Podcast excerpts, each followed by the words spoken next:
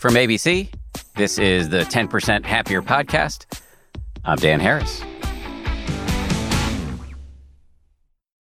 Hey guys, at this point in the holiday season, mail delivery and shipping timelines may not be on your side. So, for a quick and meaningful gift, send a gift subscription to the 10% Happier app to your friends and family. We're offering gift subscriptions at a discount through the end of this month. No shipping required. Obviously, your gift will be delivered directly to your email inbox. You can get a gift subscription by visiting 10%.com slash gift. That's 10% one word, all spelled out, dot com slash gift. Okay, let's do today's episode. I don't know about you, but there have been many times during this wrenching year where I have made my pain even worse by adding on layers and layers and layers of self criticism. There's a notion that is deeply ingrained in our culture that the only way to succeed or even to survive is to liberally apply an internal cattle prod. But there is research that strongly suggests that this approach simply leads to extra anxiety and that there is a more successful approach, which is called self compassion. My guest today has been at the very forefront of this research. She has empirically demonstrated the value of self compassion. She's shown that it doesn't have to lead to passivity, self absorption, or cheesiness. And as you will hear, she has practiced what she preaches in extremely difficult circumstances in her own life. All of this makes Kristin Neff, in my opinion, a figure of incalculable importance. I should say before we dive in here that we recorded this interview back in 2019 and it actually contributed to a major turning point in my own meditation practice and in my life. We're reposting it now because as we head into the new year, which is a time when many of us embark on self improvement projects based consciously or subconsciously in self loathing, we could all use a little kryptonite for the inner critic. So here we go with Kristin Neff. Nice to see you. Thank you for doing this. I've been wanting to talk to you for a while, actually, because I'm actually writing a book about kindness right now, and I want to do a chapter about self compassion. So okay. you are the, you are the leading expert. So before we get to self compassion, though, I want to I want to hear how you got interested in meditation in the first place. Right. So uh, it was my last year of graduate school. I was finishing up my PhD at Berkeley, and then basically.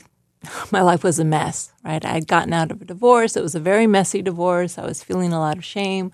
Um, and I was also feeling a lot of stress not so much about what I finish my PhD, but more after seven years of my life when I get a job. Right? the job market was really tight. And so I thought, you know, well, I've heard that meditation is is good for stress, and it was Berkeley. So right down the street from me was a meditation group. I was lucky. The probably right down every street. Right down every group, street, yeah. yeah. in Berkeley. So that you know, on every corner. Um, but luckily, the one I chose to go to, um, the woman leading the group, it was actually a Thich Nhat Hanh Sangha, the reason it's important is because some meditation teachers, mindfulness meditation teachers, wouldn't necessarily talk about self compassion. Uh. But ah. Thich Nhat Hanh, one thing that's unique about him is he's really emphasizes the heart qualities of practice. Especially since he's a Vietnamese Zen master, and Zen doesn't talk a lot about compassion, full stop, as, as I understand right, it. but he does yeah. in particular, right? And so I started in his tradition, um, and the very the very first night I went, the woman talked about having compassion for yourself that you needed to actively cultivate compassion for yourself as well as others. And um, so I was also learning mindfulness, but because my life was such a mess, because I was such a mess, you know, almost immediately I saw the difference it made when I turned toward myself with this kind of kind, warm, supportive attitude. I just saw my own experience. It really made a difference. So, and then I started practicing more in the insight meditation tradition. I think because I'm a scientist, it it just was a little more compatible with my um, way of approaching things. But with people like Jack Kornfield, The Path with Heart, Sharon Salzberg, Loving Kindness. So I was always re- I was always really drawn to the integration of, you might say, the spaciousness of mindfulness with the heart opening qualities of compassion.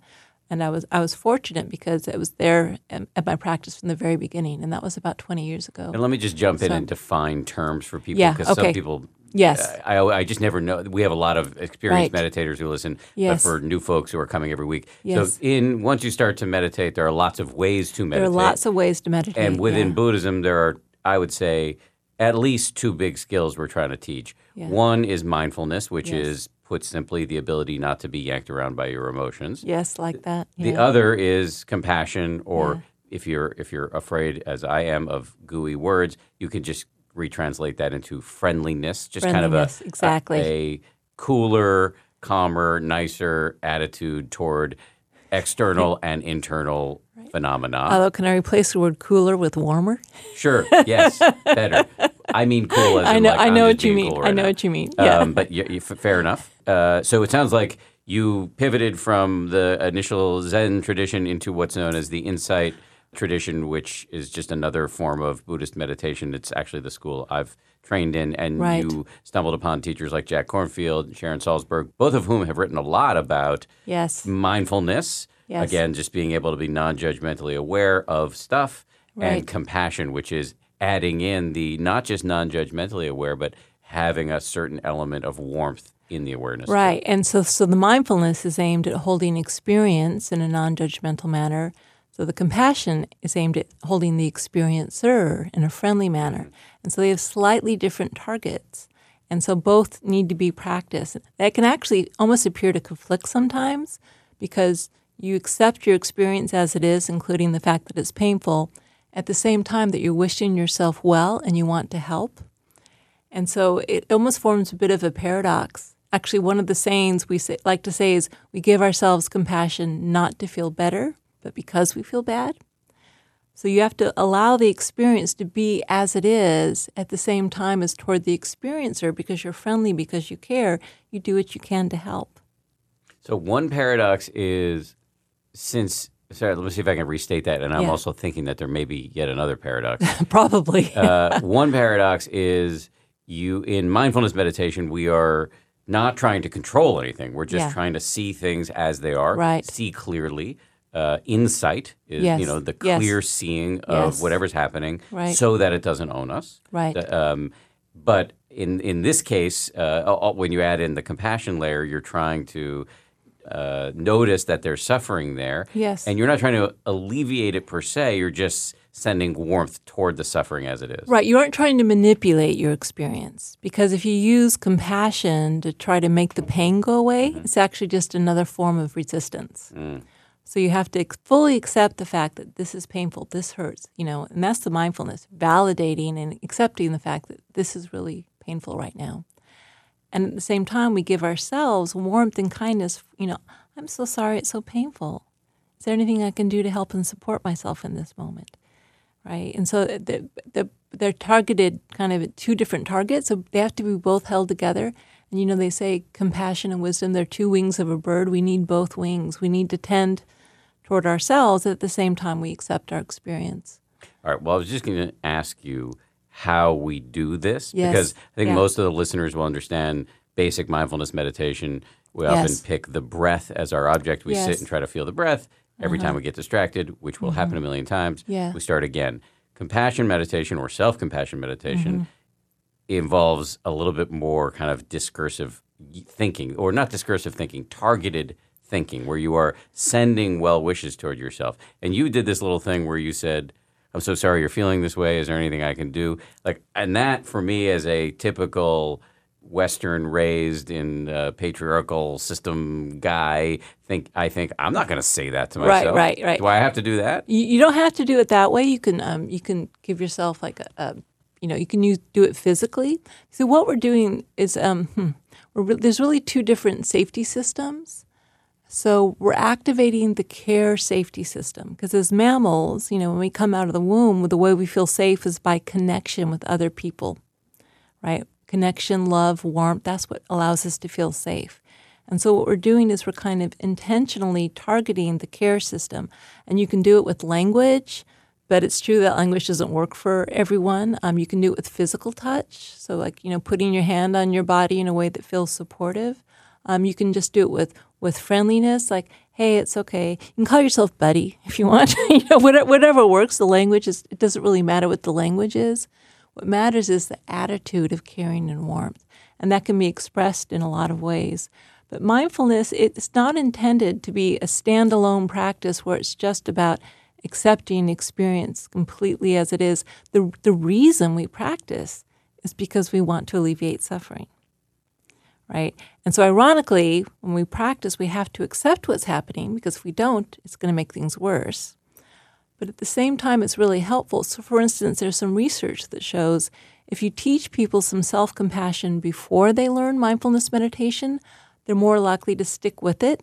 Because what happens is, you know, the mind starts saying, oh, I can't do this. I'm so bad at this. And it starts judging, you know, we start judging ourselves. And although it's, it is, we want to accept that and just see them as thoughts, it really makes a difference if you give yourself some kindness. Oh, man, that, that's kind of hard. I mean, it's okay. You know, the, the friendliness, the warmth, the human connection. And I know people get confused because it's self compassion, but compassion is inherently connected. The word compassion in the Latin means to suffer with.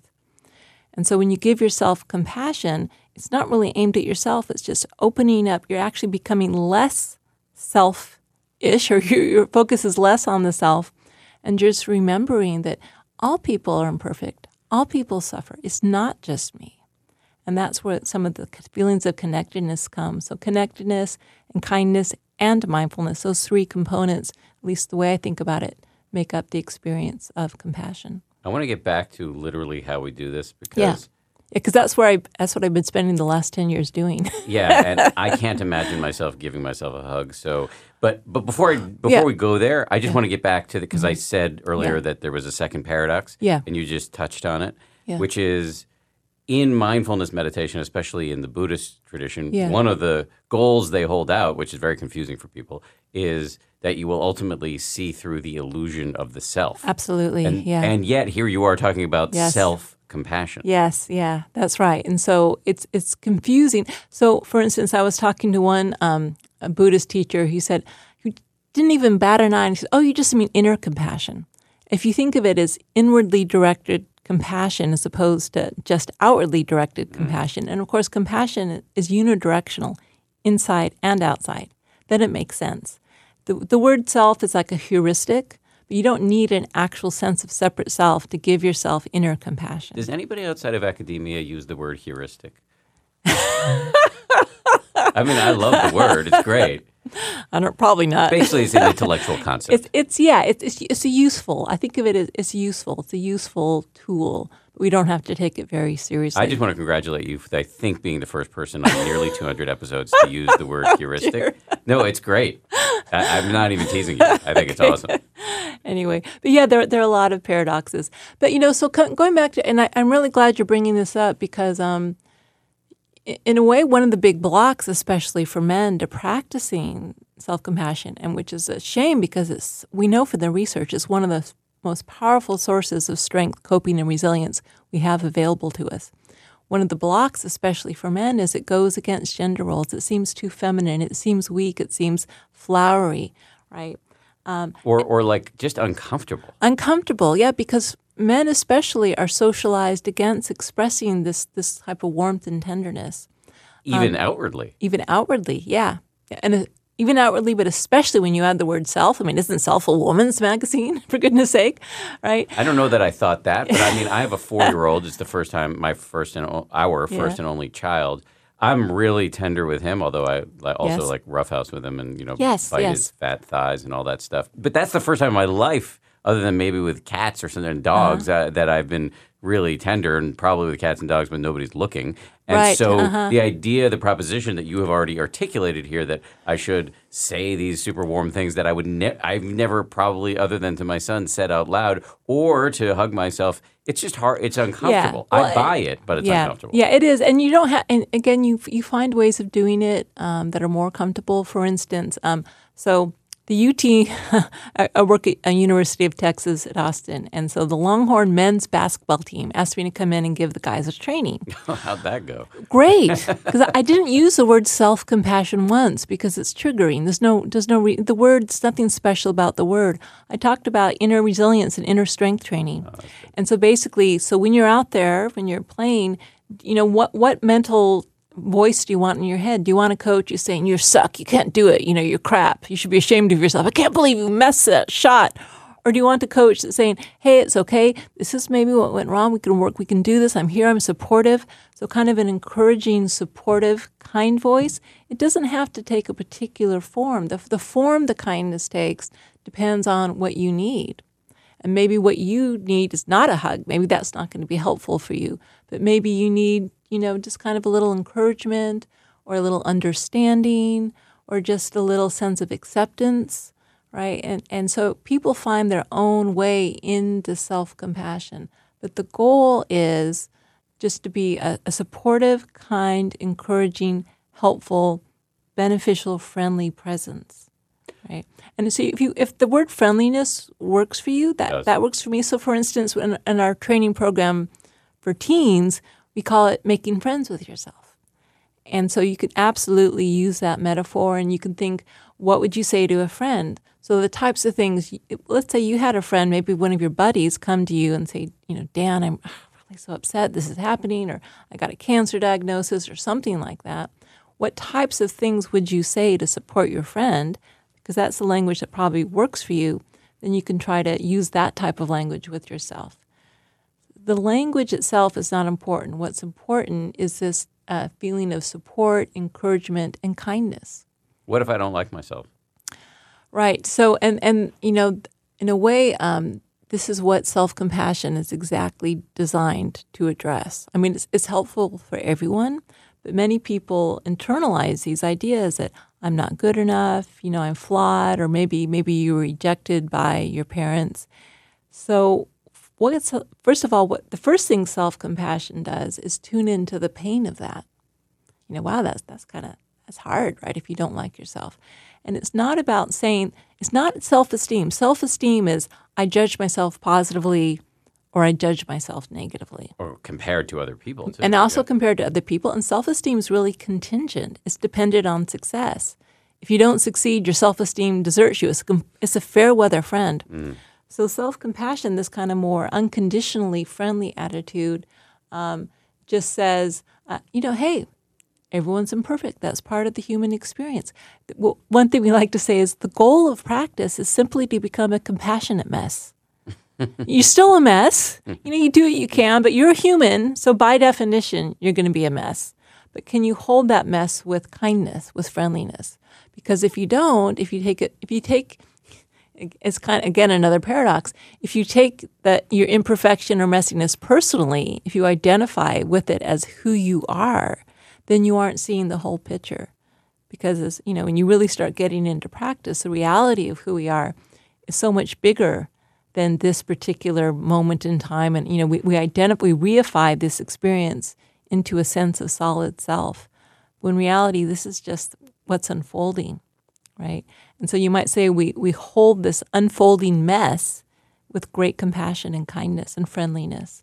And the warmth is important. And, again, just going back to the physiology, we are mammals, right? And we, we've got, especially human mammals, we, we humans are born um, the most immature. It takes 25 to 27 years for the prefrontal cortex to fully mature.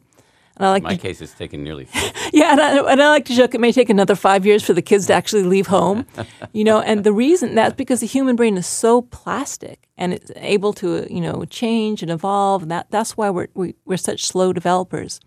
But physiologically, we needed a system in place that would prompt the, the infant or the you know the, the, the child to be safe by being taken care of by parents or people who elders who take care of them, and that would also prompt the, the parents to take care of the child. So we have a very evolved care system as part of our physiology. And so what we know again from the science is when you're when you're kind to yourself, when you're friendly towards yourself, touch is one way to do it, but other ways to do it as well. You actually lower the, the cortisol levels, you, reduce the sympathetic nervous reactivity, and you actually activate things like heart rate variability, um, probably oxytocin. The dots haven't been totally connected, so but most likely you're, you're increasing oxytocin. You're actually activating this physiological system that's designed to make us feel safe. The problem with not liking yourself is it's very threatening and you feel isolated. And so remembering that, hey, everyone's imperfect. You know, it, it's okay to make mistakes. Can I learn from it? What we find is that friendly, supportive attitude, it has all sorts of benefits. It increases motivation. It allows you to cope. So just just for an example, there was one study done of um, soldiers who had come back from Iraq and Afghanistan and had actually seen action overseas, and they found that how soldiers treated themselves, how compassionate they were to themselves around the, the real trauma they had experienced, was a very powerful predictor of whether or not they developed PTSD nine months later, post traumatic stress disorder. And in fact, it was more powerful than how much action they had seen. Mm. So, more important than what you experience in life is how you relate to yourself in the midst of that experience when it's when it's really traumatic or difficult.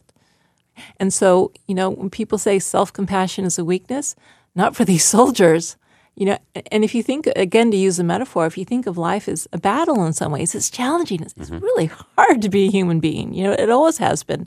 But you might say, even especially now, when you go into those, these challenges or when you go into battle, who do you want inside your head? Do you want an ally who's saying, I'm on your side, I'm here to support you? Do you want to be a friend, that kind of that warmth, that care, that I'm going to do what I can to try to meet your needs as best I can? Do you want that voice inside your head? Or do you want a voice that shames you and say it says you aren't good enough and you aren't good as good as this other person and you know kind of a very defeatist voice and and and strong self-criticism people thinks it, think it makes them stronger it actually doesn't you're actually pulling out the rug from underneath yourself now again that doesn't mean it's like stuart smalley i'm great i'm wonderful yeah no what you're saying is i acknowledge i'm a flawed human being everyone is a flawed human being I'm going to try to be as friendly and supportive as I can. I'm going to try to learn from my mistakes. As opposed to taking my mistakes personally, how, what can I learn from this? And that kind of attitude toward learning and growth actually is a very powerful way to um, to actually succeed and be more motivated. So it makes you more strong, not weaker. It makes you um, more motivated, not less. It actually allows you to feel more connected, not more isolated, right? a, a, lot of people have misconceptions about self-compassion that it's you know leads to self-pity or self-indulgence they're all completely the opposite it's, the entire practice in a weird way is paradoxical I just was taking some notes here because I realized there are about six things I need to follow up okay. on. From, that's a sign of a good guest, by the way. Okay. So I don't say that to criticize. I know I've been promising the listener that we'll dive into the nitty gritty of how to actually do this thing. But, yes. But you've uh-huh. raised a couple of things that I do mm-hmm. think we need to chase down. You talked about Stuart Smalley. Yes. Def- uh-huh. That is a character from Saturday yes. Night Live played yes. by the now, I guess, former senator resigned on, under a cloud, Al Franken from Minnesota. Back in his acting comedian days, he was on SNL and he played a character named Stuart Smalley. Would look in the in the mirror and say something like, "I'm good enough. I'm smart enough and doggone it, people like me. Yes. So that is not what you're talking about. That's here. right. Yeah, it's not positive thinking. It's actually it's not about judgments or evaluations at all. It's just I'm, you know, I'm a human being. I'm flawed. I'm imperfect. I'm trying to learn and grow. I'm doing the best I can. And it's really about an, a supportive, friendly attitude toward oneself. And that support is a tremendous source of strength, coping, and resilience. And it's one that you know it's it's really kind of um, it's it makes me a bit sad that in our society we don't utilize this strength. You know, we we don't realize that. Um, we can actually give ourselves a lot of the support we need. Not completely, we aren't automatons, but we're so reliant on other people to meet our needs, to make us feel loved, to make us feel supported, to make us feel okay you know, they've got their own stuff going on. They can't always be there for ourselves. You know, some people like to describe self compassion as a way of reparenting yourself. Hmm. So the ideal parents, you know, met your needs consistently. They were warm, they were accepting. Um, they also helped guide you and, and pointed out where you made mistakes to help you learn and grow and, you know, become this the person hopefully that, that would be the the ideal person we all want to be. But of course, no one has perfect parents. People who, who, who have more supportive, warm, kind, caring parents, they do tend to have more natural self compassion. They internalize that. And people whose parents weren't warm and supportive, you know, or they, they have insecure attachment, it's a little it's a little harder. You, naturally, you, you're less self compassionate. The beautiful thing about this is you can learn it as a skill. Mm. This is not just a naturally occurring personality trait. I mean, it is, but it's also a practice. You can actually do this. You can actually cultivate the ability to be kinder and more supportive to yourself, especially when you're struggling. I mean, that, that's that's the really exciting thing about self compassion is there's um, a lot of research show, that shows this is actually a trainable skill. It's interesting you talked about the role of your parents. So I had and have very warm and supportive parents, Uh-huh. and yet I have very nasty inner narrator. Right. Maybe because I descended from a long line of depressives and anxious people and alcoholics, et cetera, et cetera. yeah. Um, And one of the stories I told myself for a long time before getting into meditation was uh, my father has an expression, which is the price of security is insecurity.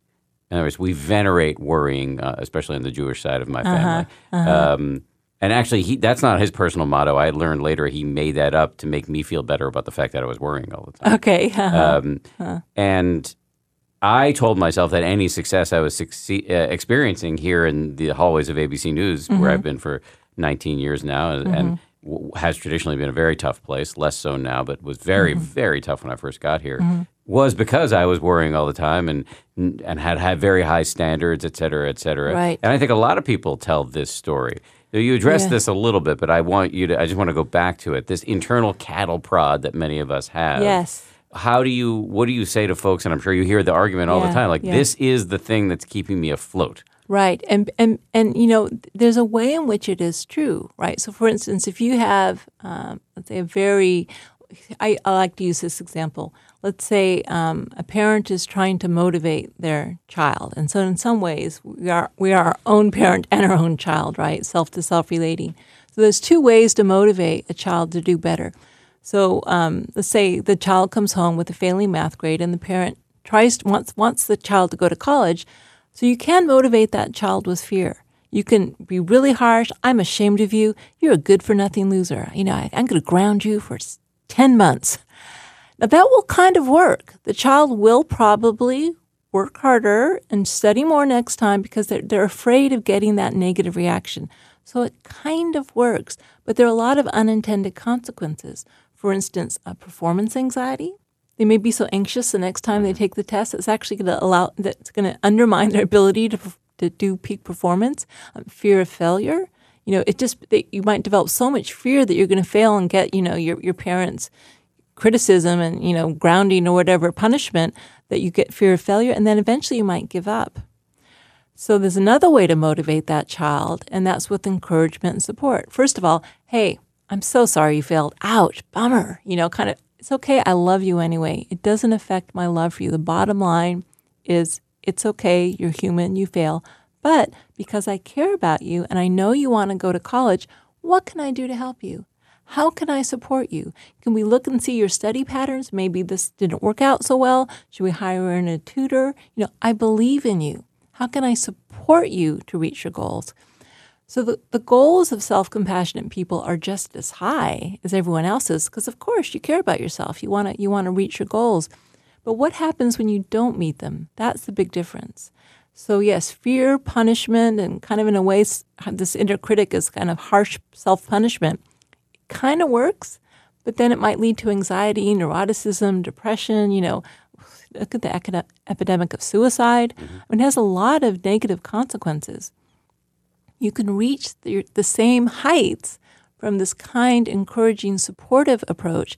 And also, you know, what, what we show, what the research shows is when you feel safe because of this kind of bottom line of even if I fail, it's going to be okay, that um, what we know is you probably know this negative emotions narrow our focus and mm-hmm. positive emotions broaden our focus. So when you feel safe and you've got the positive emotion of, of kindness, and we know that compassion actually is a rewarding emotion, it actually allows you to see more possibilities. Maybe you didn't, you know, when you were so threat focused, you didn't see this opportunity. But once you feel safe, oh, I see, maybe there's a completely different way to approach it I didn't even think about. So it allows for more, what they call in, you know, acceptance and commitment therapy. It allows for more psychological flexibility. Which of course is going to make you safer because which you're is going to make you safer and it's going to help you you know so so actually you know we used to believe that the best way to motivate our children was through harsh corporal punishment. Mm. Spare the rod spoil the child And we know pretty we know well now through a lot of research that actually that's not the best way to motivate our children. It works, but it causes so much damage as other ways to, to motivate our children. It doesn't mean you're complacent. It doesn't mean, yeah, do whatever you want. That's not healthy. But how do we learn? How do we grow? How do we, you know, recover from our mistakes and do better next time? All in the context of the bottom line is I love you. You know, we actually can learn to do that with ourselves.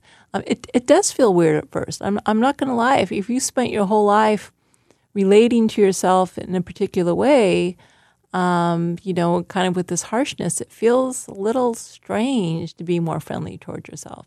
But you, you can practice it, and it does get easier with time. And I really encourage people to find their own authentic voice.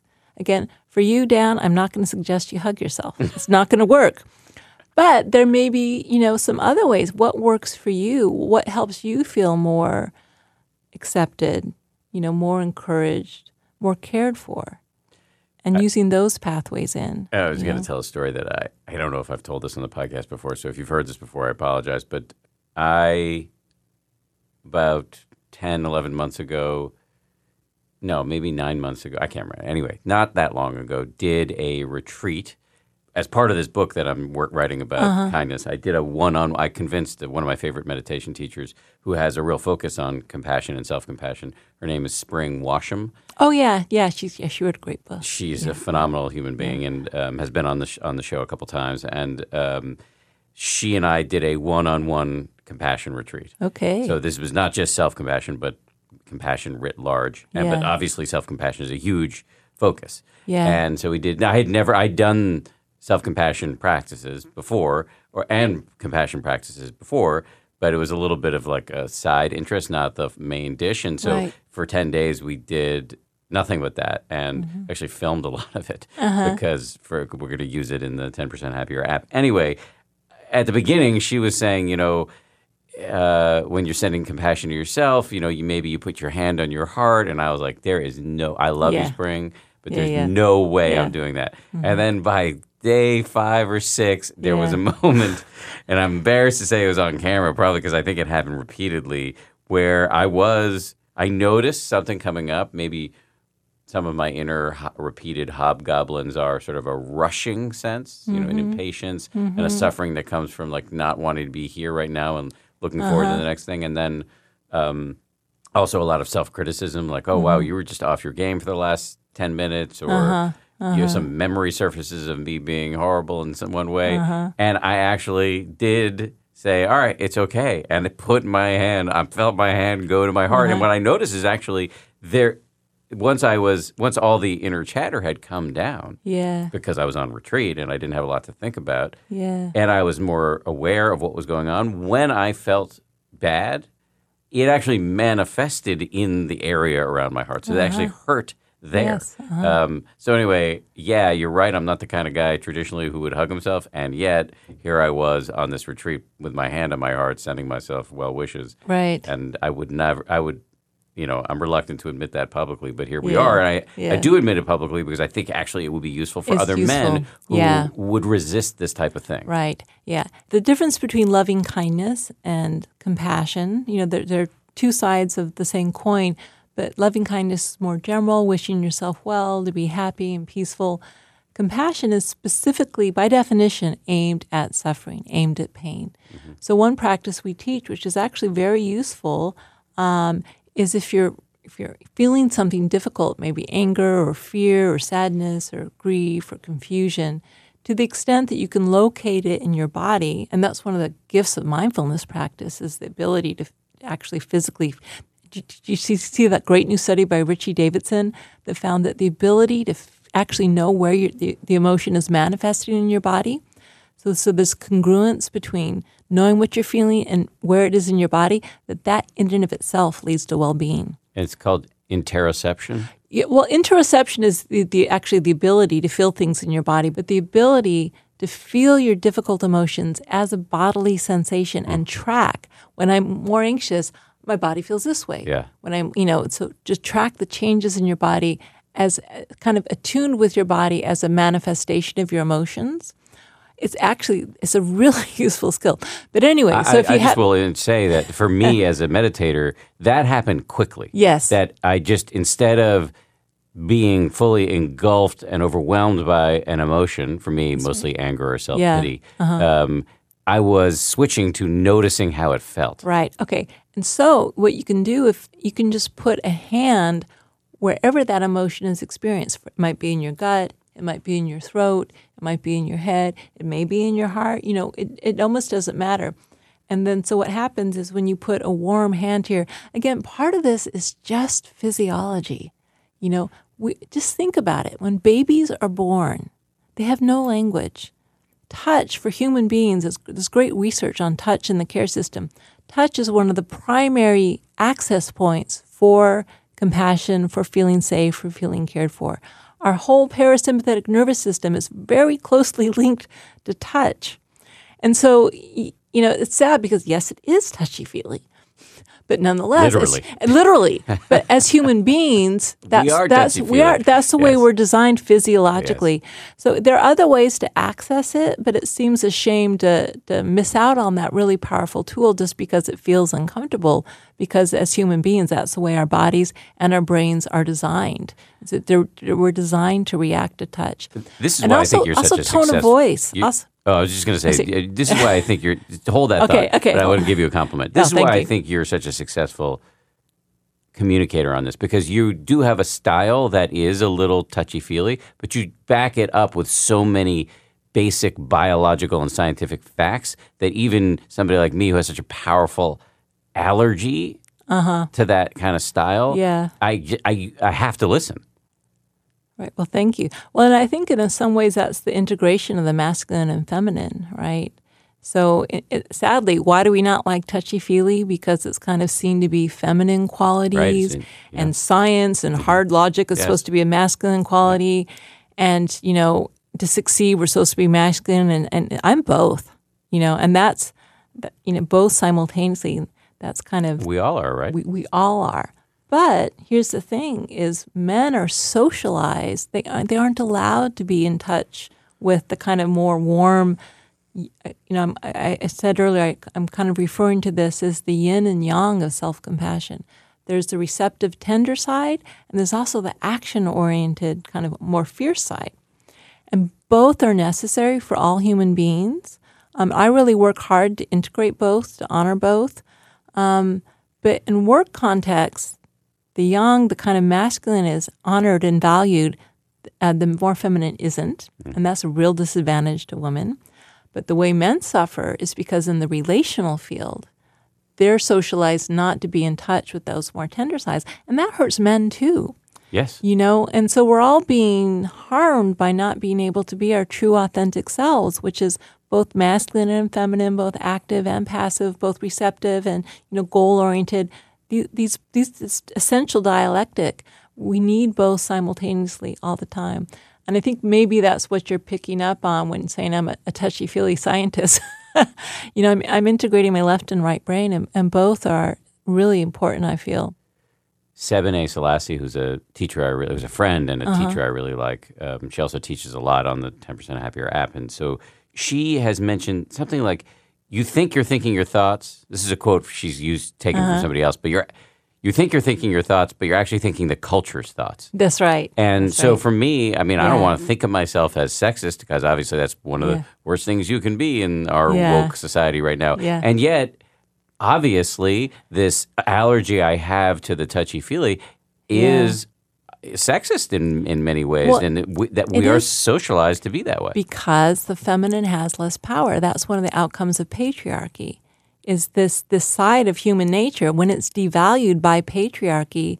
Um, it means that so f- not you, Dan, as a person, but in terms of the larger cultural context, which is which is operating in you unconsciously. You know, you aren't choosing to be this way, but when you think touchy feely, what it's triggering is less powerful. If I'm touchy feely, I am less powerful because I'm moving more toward the feminine where there's less power. And that's that's damaging to men. Yeah, well, I, I guess consciously, I'm not thinking that. Consciously, know, I'm thinking it's just annoying. You aren't consciously doing Yes, it. Yeah, see, that's yeah. what we know about it. And biases are all implicit. They're all Yes, unconscious, whether it's about race or gender. Yeah. These things are operating outside of our awareness. And one of the beautiful things about uh, mindfulness is that it does give us more clarity. I mean, we've talked about it a lot on this Yeah. show, and I know it's sort of a little bit off topic for what you you've come here to discuss, but bringing into the sunlight, which is a painful process, Yes. embarrassing, humiliating. to See, oh wow, wow, I just reached this snap judgment about somebody based on their pigmentation. Yes. That's pretty negative, Yeah. and that that's in you. If you can Yeah. see that, and as you said before, not take it personally, Yes. then you're not owned by it, and then you you're avoiding a whole many many worse mistakes. Yes, exactly. But that's why you also this, again this is the yin and the yang. The yang kind of gives us the clarity, and it's kind of the slightly more masculine energy. But you also have to like be kind to yourself. Yes, you didn't yes. choose to Yeah, be prejudiced. It's Yeah. Mm-hmm. not like I signed up for. Yeah, I want to be prejudiced. You know, this this is part of the larger culture, and so you have to be able to hold the pain. And so, so these two, these this dialectic of self compassion. So, so the yin energy allows us to kind of be with ourselves in a compassionate way, to kind of validate ourselves, to accept ourselves as we are. It's very powerful. It's especially powerful for dealing with shame. How do you hold shame? Shame drives so much negative behavior, so much destructive behavior. People can't even begin to touch their shame, so they act out. They start shooting people. I mean, it's it's really destructive. Um, and actually, you know, there's a little bit of gender and shame as well because it manifests differently. But a lot of men's behavior, what we know psychologically, is driven by the avoidance of shame, right? How do you hold shame, that, that intense pain? You have to hold it with kindness. You know, hey, this is part of being human. Everyone feels this. Everyone's imperfect. Everyone makes mistakes. You, you know, the mess of shame, you need to hold it with compassion. And so the, the healing power of self compassion is, is more part of the, you know, it's not totally either or, but it's part more part of the yin side, the kind of being with ourselves in a kind, accepting, warm way, loving way, if I can use that word as a scientist, but it is. It, it's a, an expression of love. But then there's also the action side. You know, think of a firefighter who jumps into a burning building to save people who are, you know, about to go up in flames, or service, you know, servicemen and women who who actually risk their own lives to protect people. That is an ultimate act of compassion.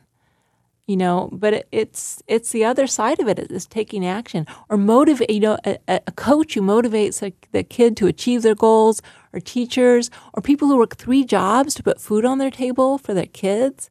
All these stem from care. But so sometimes care requires being with acceptance. Sometimes care requires taking action to try to alleviate suffering. And that's slightly more more the yang side of self But people, first of all, they're confused. They don't realize it's there, and that's why they think it's weak. That's why they think it's selfish. They don't realize that it also has these um, action qualities. Uh, and then and then that's where gender comes in. All right. So uh, men aren't allowed to be yin, and women aren't allowed to be yang. We all need both, so we're kind of both messed up because of it, you know. And so self compassion is a way to hold all of it. You can hold the pain of things like patriarchy. And I'm sure you don't want to be patriarchal, but you're you're a white man, and so some of the you know, again, you didn't choose to be this way, but this is part of the larger culture that's actually encoded in your brain patterns, right? So how do you how do you deal with that?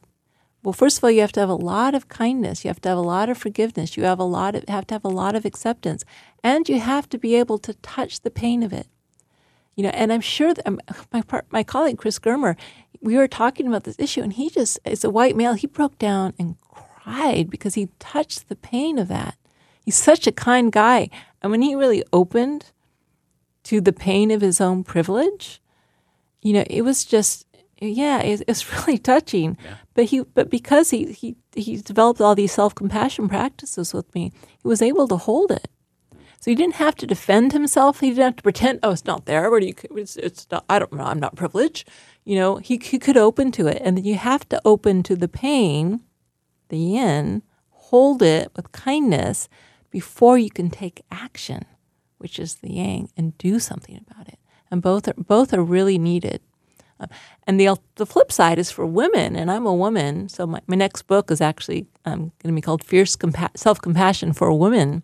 It's kind of I think women really need to cultivate this yang energy. We need to protect ourselves. We need to say no more. We aren't, we're going to stop subordinating our needs. No, you can't sexually harass me. No, you can't abuse me. No, you can't pay me less. No, you know it has to be more equal. Uh, I'm not just going to like give up everything that's valuable to me to meet other people's needs. That that that socialization. You know, you you may call me names, but I'm not going to buy it. You know, women really need to rise up and claim their power, which has been stripped for them in large part because they aren't allowed to have this more yang energy, you know, and, and so everyone really needs both. And I think the beautiful thing about compassion is it is both. There's there's mama and there's mama bear. Right, right, right. you know, on this yang or yang or whatever yang go with yang um, uh, aversion, the sort of uh-huh. fierce uh-huh. self compassion. I think of my wife. I'll have to ask her uh-huh. permission because it's personal. I watch with her dealing. I don't think we've referred to it as struggling with the yang side of self compassion, but I do watch her struggle with how to draw boundaries with me, with our yes. son, uh, with her yeah. bosses. Yeah. And she's really uncomfortable with it. And yeah. then sometimes maybe she feels she takes it too far and is yeah. overly harsh. And like yes. titrating uh-huh. that is really yes. tricky. And right. I, I have compassion for that. Yeah. Yeah. And so, you know, I'm, I'm similar. So I'm a successful academic. And usually, in many any male-dominated field, to be successful, you've got to really draw on your yang side. You know, your um, kind of more masculine and competitive, um, strong side. We get called names for it. This is this is the double bind women are in. To succeed, we have to be yang, but we aren't personally liked when we're yang. People like us when we're young, but we can't succeed. You know, and so that's why I just do away with the double bind. I don't care. I'm going to do it anyway. But see, this is the thing. If you use that energy, the drawing boundaries or the protecting yourself or saying, no, I need to meet my needs, if you do it from a place of care, I like to refer to it as it's caring force. You're being forceful, but it's not aggressive. It's not personal. You aren't, you aren't like blaming people. You're just, the force, that mama bear energy comes from a very pure, loving place of care and kindness. And when you when you remember that, when you integrate both energies, then it's clean. Then you don't then you don't just explode. You know, you can target it and say, no, that's not okay. But it doesn't mean that you aren't okay, but no, that behavior is not okay. And so when, when integration is allowed to occur, um, it just it just works a lot better. It's also a lot more effective, you know. Um, but we're going to have to confront gender roles in order for both men and women to be able to be our our full authentic selves because there's so, there's so much pain in the world, mm-hmm. you know. Much more of my conversation with Kristin Neff right after this.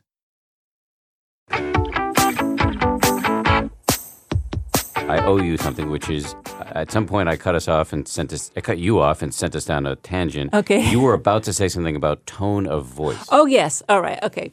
So um, so what we know from um, the research, and this is a lot. I don't. You've probably interviewed Dr. Keltner from UC Berkeley. Yeah, I have. Uh, yeah, he's yeah. not been on the show. Dr. Yeah. Keltner, Dr. Keltner. I don't know how you pronounce his name, but da- it rhymes with cracker. Dacher. Dacher Keltner. Okay, so Dacher. I did a piece on him for uh-huh. Nightline about ten years ago. He runs uh, Greater a, Good Center. Yeah, the Greater yeah, Good Center, and also yeah. basically a lab that studies compassion, yes. not just self compassion, but all yeah, all compassion. forms of compassion. Yeah, um, yeah, yeah. Really cool guy. I've been actually really eager to have him on the show. So you should have. If you're listening, he'd, he'd be great. Come to New York.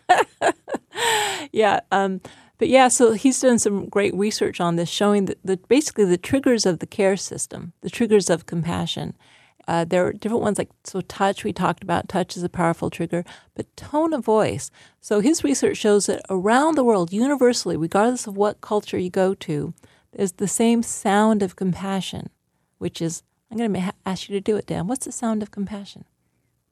So if i'm talking to my son and he's hurt himself? Yeah. Or yeah or yeah if anyone if anyone was hurt what would you naturally say? Are you okay dude no, what's what's the, what's the sound without words? Make a sound. A ah. sound. Ah. Yes. Yeah. Around there's not a single culture where it's like woohoo, you're no. hurt. It's no. not like it's a particular. Well, ah. among my f- teenage boys, we would laugh at each other if we were hurt. So, so the yeah. compassion part of our brain had not fully come right. into. But as an express, so, and, but so there's a particular sound, and I, there's some term for it that, ah, that kind of Yeah. up and down, and and animals do Ah, it too. yes. It's actually again, this is part of our physiology. Remember, when we come out of the womb, we don't have language. So so those first couple years of life are so important. This is where our whole when our whole attachment system is formed pre-verbally. So what are our communicators that we're safe and we're loved and you know cared for? Uh, things like touch and tone of voice. Also, gaze is an, another one. I mean, there's a little less research on gaze, but tone of voice. Hmm. So for some people, you know, maybe they don't say particularly harsh things to themselves, but their tone is really cold. So warming up the tone, you know, Internally for yourself. internally, internally, you can actually. It's mindful. It's not just what you say; it's how you say it. It's also your body posture. Is your body posture posture tense? Like, are you mm-hmm. being tense and tight with yourself and kind of cold, or are you being more relaxed and more warm with yourself? And that's why I made the joke earlier that it's about warming things up is about, about, as opposed to cooling, being more Yes. cool. 'Cause There is something about warmth, you know. And and again, this is just our physiology. So we we need to um, you know, it's it's really it's not about it's not a mental practice. Compassion is not a mental practice. There is a mental component, but it's really an embodied practice. It's about feeling, you know. It's about um, you know, often when we teach people self-compassion, we say, see if you can just kind of drop out of your head and your mind and the storyline and just drop into your body, you know. And what we're doing in a way is is we're if you want to be scientific about it, it's, it's the parasympathetic nervous system. We're calming down, our cortisol is reducing, you know, less adrenaline, our heart rate becomes more variable, more flexible, oxytocin is being released. And this is actually an embodied experience. And so that's why I think it's really useful to come to self compassion, not just through the mind. Yes, the words are important, that's one pathway in, but you can actually uh, approach it as an embodied practice. So, okay, you've now teed me up to finally get Okay, to how get do we to how do you do it, So it seemed I'm I'm guessing based on I'm not guessing. Based on my experience, there are kind of two ways. One is the formal seated or practice, and the other is free range on the go informal practices. yeah yeah. And so what we find actually in our research so we've developed this training program called the mindful self-compassion program and we find it doesn't matter which one you do. They're, they're equivalent they, they're both effective. So you can sit in meditation um, we know that loving kindness meditation um, increases self-compassion we have other meditations like using the breath as a way to kind of calm and soothe yourself or we actually um, we actually teach a practice where we, we tailor the phrases to be a little more aimed at your pain. Because loving kindness sometimes it can be hard to throw friendly wishes when you're just in a lot of pain.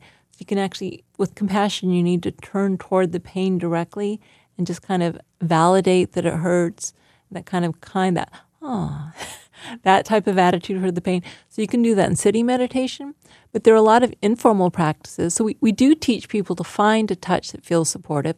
Hand on heart works for about 50% of people, about 50% it doesn't. Some people like hands on the solar plexus, some people like putting a hand on your face, some people just holding their own hand. I mean, people have to find a way in, the type of touch that works. But that's one way. Um, learning to speak to yourself in a more friendly and supportive manner. Um, for many people, the best way is to is to think about what would I say to a close friend who who, who I really cared about, who was going through the exact same situation I'm in. You know, what would I more naturally say, especially if I was at my most compassionate? What would I say to support them, to help them, to let them know that I cared about them in this in their time of struggle? So you can use that as a template for yourself. You can also imagine what an ideally compassionate person would say to you or, or spiritual figure. You know, when people say, What would Jesus say? In a way, what would Jesus say is a self compassion practice. You know, can I model my inner dialogue based on what I would imagine someone like Jesus would say? You know, so it, this it can work with religion. It can also be separate from it. Um, uh, compassionate letter writing. Uh, you'll probably like this. There was one study that showed if you wrote a self-compassionate letter for seven days straight, it um, reduced depression for three months and increased happiness for six months. right? That very simple act. And I think there's a lot of uh, reasons of how it operates. One thing, your, your perspective taking, instead of being lost in the pain, you're stepping outside of yourself and doing perspective taking and saying, wow, you're really having a hard time. Is there anything I can do to help? So by doing that, you're disidentifying with the pain, which in and of itself is powerful. That's kind of the mindfulness. But then you're also adding the sense of connectedness. Hey, it happens to everyone. Imperfection is the human experience. It's not just you. You know, and we forget that when, when, when we make a mistake or we get that call from the doctor, we think something has gone wrong. Like, this is the plan I signed up for. As if everyone else is, is being perfect and has a perfect life, and it's just me who's struggling. So, reminding yourself of common humanity that this is normal and this is part of being human. You aren't alone. And, the, and then the kindness, right? The warmth, the kindness, the care aspect. All three elements are really important. So another way you can you can practice self-compassion is just reminding yourself of those three components. We have something called the self-compassion break. First you use mindfulness. You just remember, wow, this is I'm struggling. You might think that's obvious. It's really not. A lot of people aren't even aware that they're struggling. They're so lost in the struggle or trying to fix the struggle or, you know, they don't have any perspective. They're totally identified with it. They can't help themselves when they're lost in the pain. So, first is mindfulness. Oh, I see. This is a moment where I'm really having a tough time. And then you remind yourself of common humanity. Well, this is part of life. It's not just me, it's not abnormal to be struggling. You know, the sense of isolation that we get when we, when we fall into the illusion that everyone else is perfect and we aren't, it's, it's debilitating. You know, they say in, in uh, evolutionary biology, a lone monkey is a dead monkey, Yeah. right? You know, so that feeling isolated because we've made a mistake is really, really detrimental. So remember, hey, this is this is part of how we learn. This is normal. It's natural. There's nothing wrong to be, make a mistake. And then bringing in the kindness. You know, what can I say to let myself know that even though I'm struggling, I care. I'm there for myself. I can support myself. I'm not going to abandon myself. I mean, think about that. Don't we do that? We abandon ourselves when we struggle. We just, you know, we, our minds don't even go there. We have this ability when we're in pain to actually give ourselves care, support, and kindness, and we just abandon it. We don't even use it. We just, we, we it's like this, we've got this incredible, powerful tool. All we need to do is remember to use it, and, and we don't. And so you can just think, well, what would my really good friend say to me right now? Or what would I say to a really good friend right now? Or what would Jesus say? Or whatever, whatever, you know, image you have of compassion. Just remembering the kindness. When you put those three together, so, you know, these are the three components of self compassion in my model the mindfulness, the common humanity, and the kindness. But if you want to talk about how it feels in a moment of yin self compassion, it feels like loving, connected presence. You're holding your pain in loving, connected presence, right? But sometimes if the pain is because you need to protect yourself, it's different. It feels like fierce, empowered clarity. This is not okay. I'm going to stand together with my brothers and sisters and I'm going to say no. Me too. Me too, exactly. And so the, the, the face, the, the, the manifestation of this caring um, force may vary, but it's all coming from the same place, you know. And mindfulness and, and compassion are kind of, they aren't exactly the same because, again, they have those slightly different targets, but they it's, it's part of the same dance. You know, at some point, it's just open heart mind. And when your heart is open and your mind is open, you are connected with everything. So you just you talked about a lot of approaches we could take, but I'm, Yeah. I'm still I'm just wondering for the listener Right. uh, here, who, many of whom are medit many if not all of whom Okay. are meditators. Uh-huh. Can you uh, can you describe how we would do self compassion as part of our meditation Yes, practice, which right. I would only imagine Right. Fuels the ability to Oh, do absolutely. it off the I mean, cushion? we know meditation is one of the best ways you can actually train your brain and change your neural structure. So it's it's it's very powerful. It's not the only way to do it. It's equally important to integrate it in your daily life. But so if you're meditating, um, so for instance, we, we teach meditation in the Mindful Self Compassion program. Uh, some is like what you do when your mind wanders. You can use the wandering mind as an opportunity for self compassion. So not only do you notice that your mind has wandered, you might you might actually use that to say, ah, you know, just like just imagine like your your mind is like a little toddler who wandered off. Can you just hold the hand of that toddler? Gently bring it back to where it's supposed to be. Of course, it wanders. You know, it's just that's what it does. But I can still be kind to the wandering mind. You can actually use um, any sort of frustration that occurs in practice. Let's say you fall asleep, you can't focus, you're, you know, whatever, you aren't in that lovely, peaceful state that people like. You can use that as an opportunity to practice compassion. Give yourself some kindness and acceptance, and remember that this is just part of the human experience. So that's one way you can do it. You can also, for instance, the breath. The breath can be used to kind of calm the mind and settle the mind as, as a focus of attention. But there's also a quality to the breath that you can focus in on. The breath itself can be very soothing, very comforting. Um, Paul Gilbert actually talks about the, the soothing rhythm of the breath.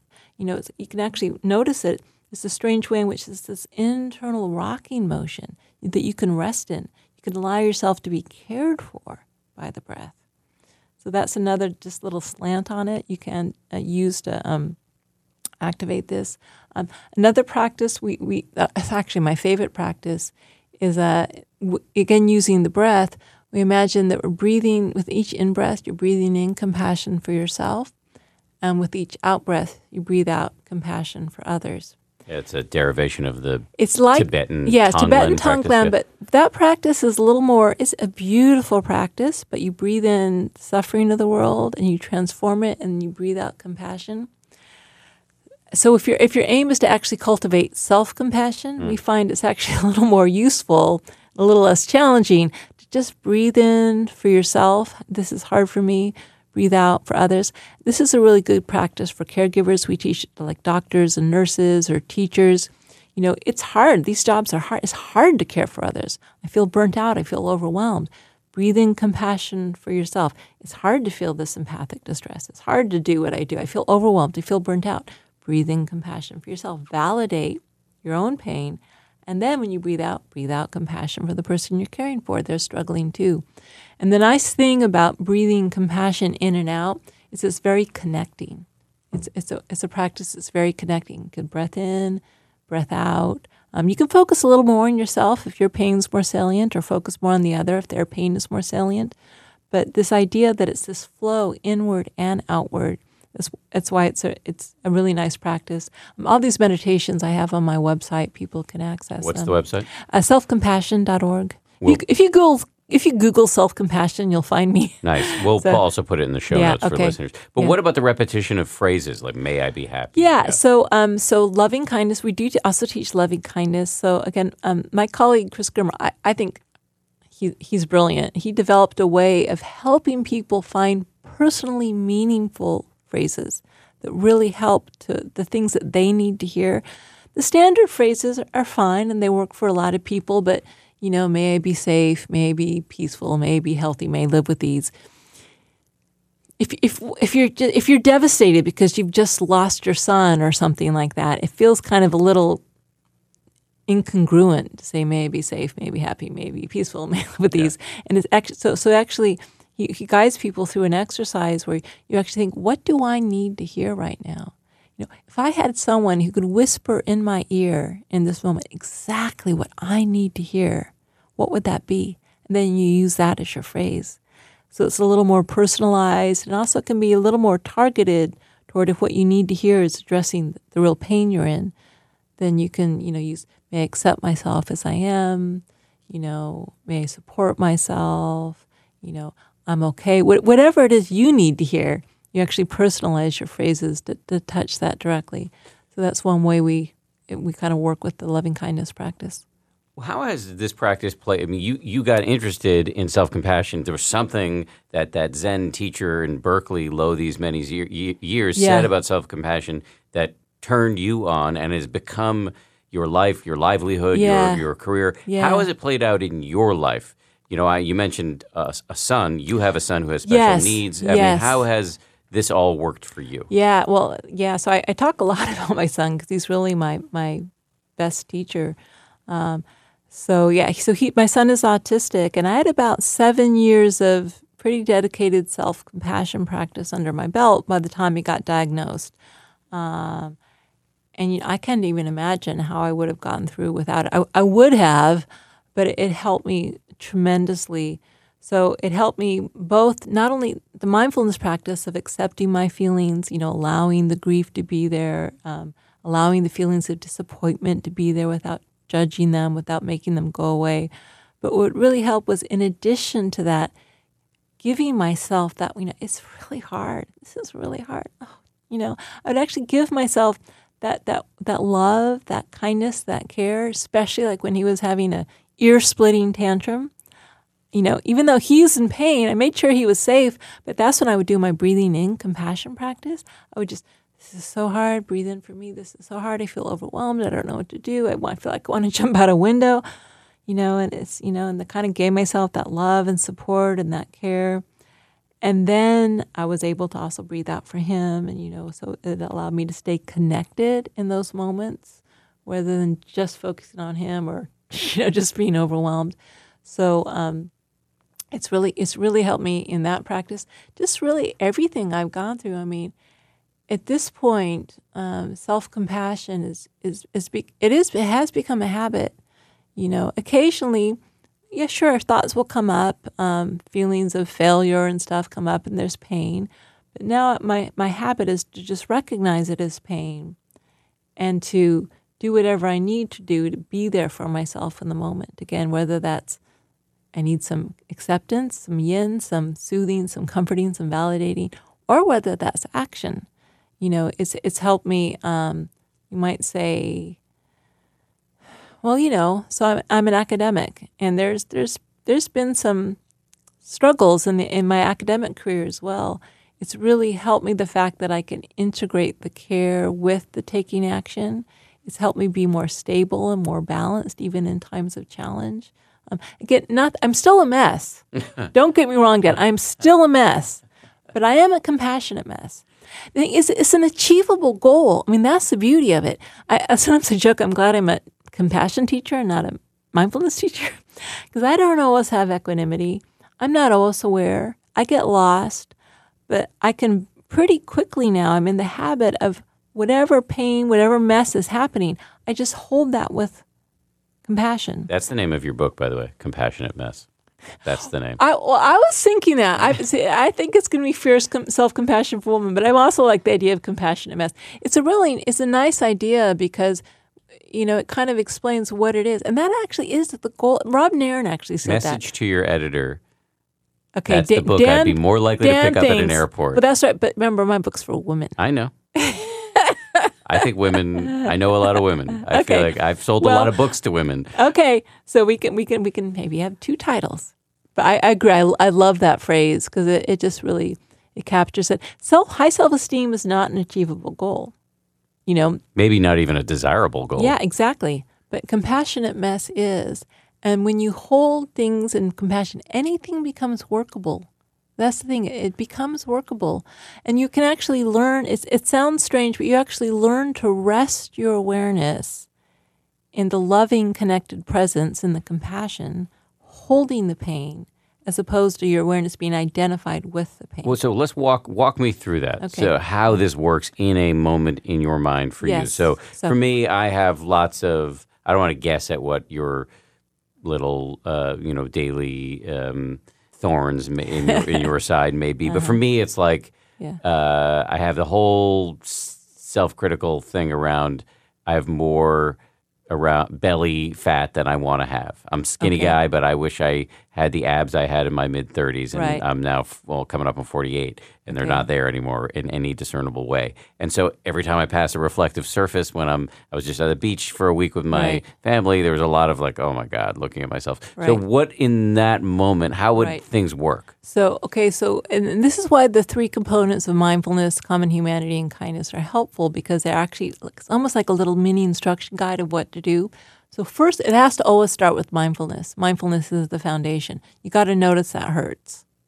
Instead of being lost in the thought that I wish I had to have a six pack, it's like the pain of that. That's, that's, you know, that that that's hurts. Whether or not it should hurt, whether or not you know whatever. The, in fact, it doesn't matter because it does hurt. Mm-hmm. So you look in the mirror. Oh wow, that's painful. I mean, look, at, I'm I'm 52. You know, I'm past my prime. That's not fun. you know, it, it's just, but it's the reality, right? So you look in the mirror and you say, "Oh my God, I'm getting jowls or whatever it is." So identifying the pain of it, right? And then then the common humanity, right? Just remembering, well, this is it's part of being human. It's part of aging. Everyone, you know, nothing's lasts forever. This is actually part of the human experience. There is no human being alive that that didn't get older, you know, and that these things, their body didn't start changing. That's not what it means to be human. It's not just me. See, you, there's a tendency in the moment to think that every other man in the world, they're all GQ supermodels, aren't they? They no, all but have a I six have some pack. friends who are older than me who are ripped, so that's Okay. on my mind. Yeah, okay, but but but they too, they too eventually, you know, they'll get old and they'll die. Sorry to sorry to break the news, Dan. No, I, I'm well aware of that news. Yeah. I'm just what's happening cognitively for me is I know I'm going to die. Uh, I know everybody. I know is going to die, but I feel too young Right. to be at Sure. that point. Right, right. Okay. So, but no, so nonetheless, so maybe some people that's maybe your friends who managed to keep the six pack at age 50, whatever, maybe that's not their particular thing they struggle with. But surely it's something. Mm-hmm. The human experience is about we struggle with our imperfection. The human experience is not about perfection. That's an Instagram illusion. you know, really, is the, isn't it true? Yeah, maybe it's not. Maybe it's not autism, but it's something else. Maybe it's not that they don't have a six pack, but it's something else. Everyone struggles in their own way, I've thought about starting an Instagram account of only of my son's tantrums. right? yeah. So, but so what you're really opening to is it's not you're opening to a particular thing. You're opening to the just the fact of human imperfection. Mm-hmm. It's normal. You know, this this is you aren't abnormal. It's nothing bad or wrong about not having a six pack. You know, again, if you want to, that's fine. If that's your goal, there's nothing wrong with it. But just remembering that, you know, that, that your humanness, remembering your humanness, letting go of the idea of perfection, which is, which is false and an illusion, right? It causes a lot of suffering, but it's false and it's an illusion. So just opening to the reality that human being human isn't about being perfect. You know that, you know. So reminding yourself of it, and then I know it in theory. I know it for other people. You know it. Yeah. So so you you but you forget it, right? It's it's not that you you you know it, and but you don't in the moment you've forgotten it. It feels like a recipe for complacency. It feels like, and I know you're going to rebut this, but let me just yeah, if- play out yeah, the string. yes. I. It feels to me, especially as it pertains to the Yeah. belly. Okay. I can't believe we're dwelling this long on my That's okay. No, it's, it's good. It's good. It's Uh, nice. uh, that you know, like I, if I hit the gym harder, or if I hadn't eaten half of my son's plate of French fries, this wouldn't be this way. Right. Okay. So what what you're doing in that moment is you're kind of falling into the illusion of complete self-control. It's actually we aren't able to control things and have them be perfect. Now, if it really is important to you and also you feel healthier and stronger, absolutely go to the gym, do more sit-ups. Right? If if it's important to you and it's an important goal and if it's going to make you happy and it's going to help you relieve the suffering, you know, then then you're that then you bring in the kindness. The kindness could go a couple ways depending on what you need. The kindness may be, you know, I, I just, I'd really feel so much better in my body if I did more sit, sit-ups. What can I do? Maybe I can make it easier for myself. Like, like me, I hire my, I pay my yoga teacher to come to me so I don't have to actually go to class. You know, if it's important to you and you think it'll help alleviate your suffering or make, help you be well, you find creative ways, maybe thinking about it differently. You know, what's not working in my routine now, how I can be different. That may be a way you go. It may be at some point that the way you go is, well, I'm just going to accept it. Again, it's acceptance or change. Um, you know, it's a matter of wisdom, right? What's the right action to take? And I can't tell you what the, wise thing to do.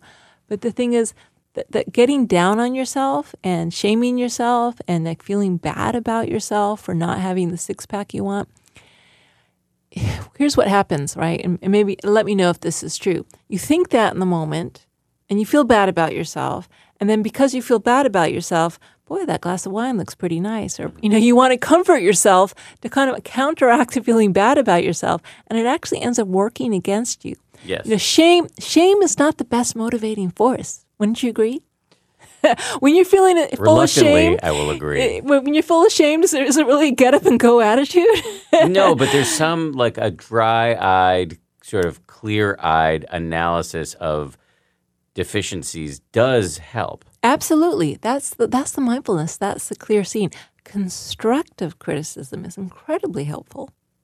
Kindness leads to constructive criticism. Judgment and shame leads to harsh, destructive criticism. We know for a fact that constructive criticism is more helpful than just saying you're you're a fat loser.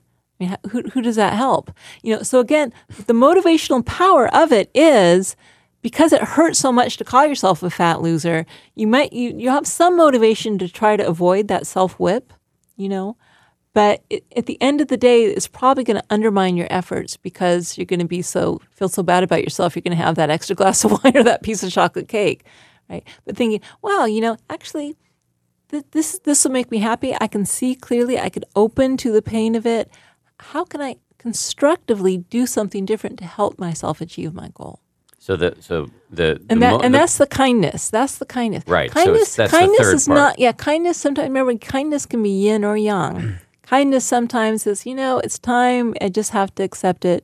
But the, the kindness also might be the yang. Okay, what can we change to make things better? How can I help you? How can I help you reach your? How, you know, you say to yourself, how can I help myself reach my goals in an effective, realistic manner? and and and warmth and feelings of safety are actually going to be more supportive of you being able to reach your goals than just shame and, and lots of dumping lots of negative feelings on yourself. That it actually pulling the rug out beneath yourself doesn't ultimately help very much. So we, we got a li- we got a little off track, but so uh, um, it's important that you these three elements we need to be mindful. Mindfulness is the core. We need to be aware.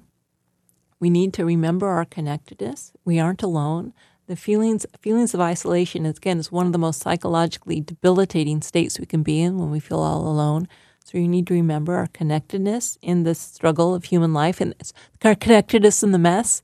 I'm not the only compassionate mess. We're, we're all messes. You're a mess. I'm a mess. Everyone's a mess. You know, that's just part of being human. And then the kindness and how, how might that kindness manifest? Sometimes the kindness is tough love. Sometimes the kindness is accepting love. Sometimes the kindness is encouragement.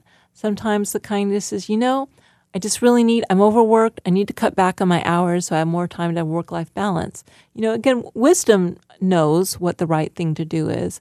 But what's important is the friendliness, that intention, the kindness. The kindness is always aimed at helping, alleviating suffering, you know?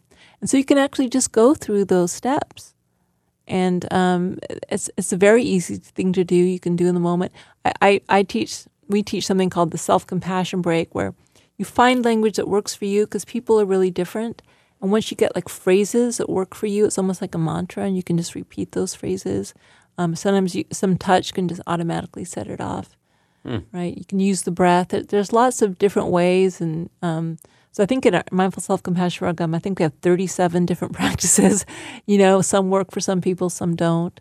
Um, but it, I think it's really worth spending the time to find out what works for you. I mean, I'm talking to you as a human being right now. If you struggle with this, you know, what works for you? What's what doorway actually opens that door to this loving, connected presence, to this to this feeling of oneness, to this feeling of well-being, this feeling of um, care. Because you know, you you want that. We all want that. We're human beings.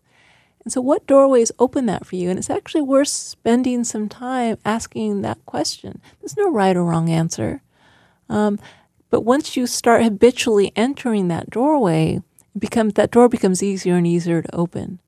You know. I mean, it's incredibly intriguing and attractive, and probably not going to land it right now, but I do think Well, you you already yeah. have a meditation practice. Yes. So it's just a matter of um, just kind of reminding yourself that it's not just about the awareness. Yep.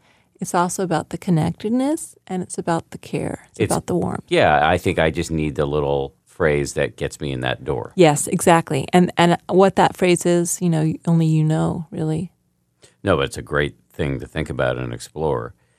There are two questions I want to ask before I go, both of which can be short if you want, um, it, but that's up to you. One of them is Is there something I should have asked but didn't?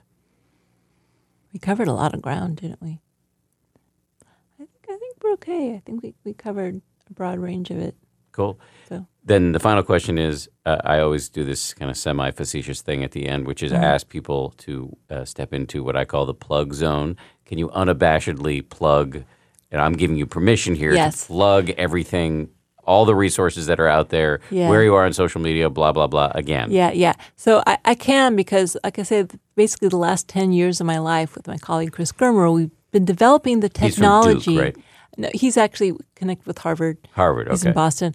But um, we've been developing the technology of how to teach self compassion. It's not just a good idea. We know the technology, the pedagogy of how to help people be more self compassionate.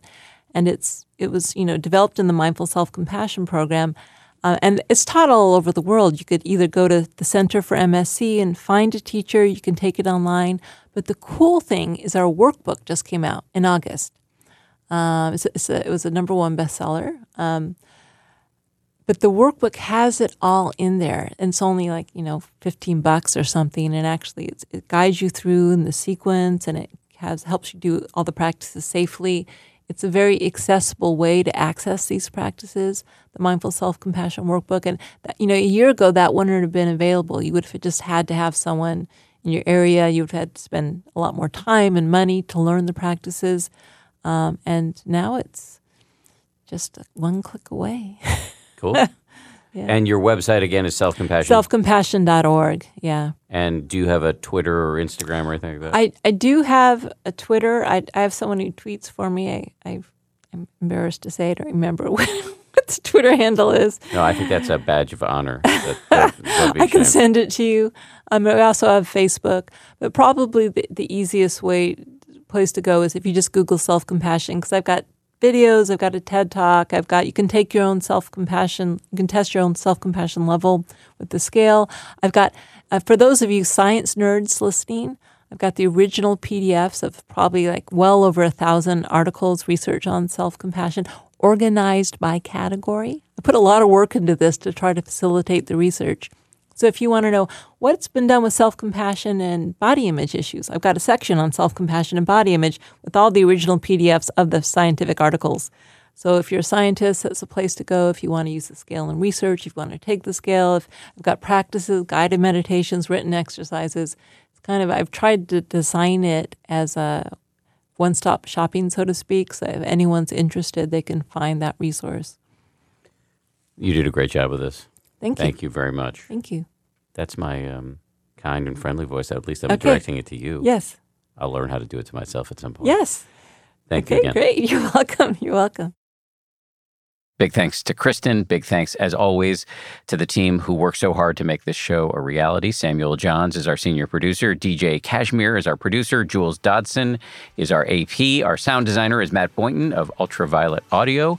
Maria Wortel is our production coordinator.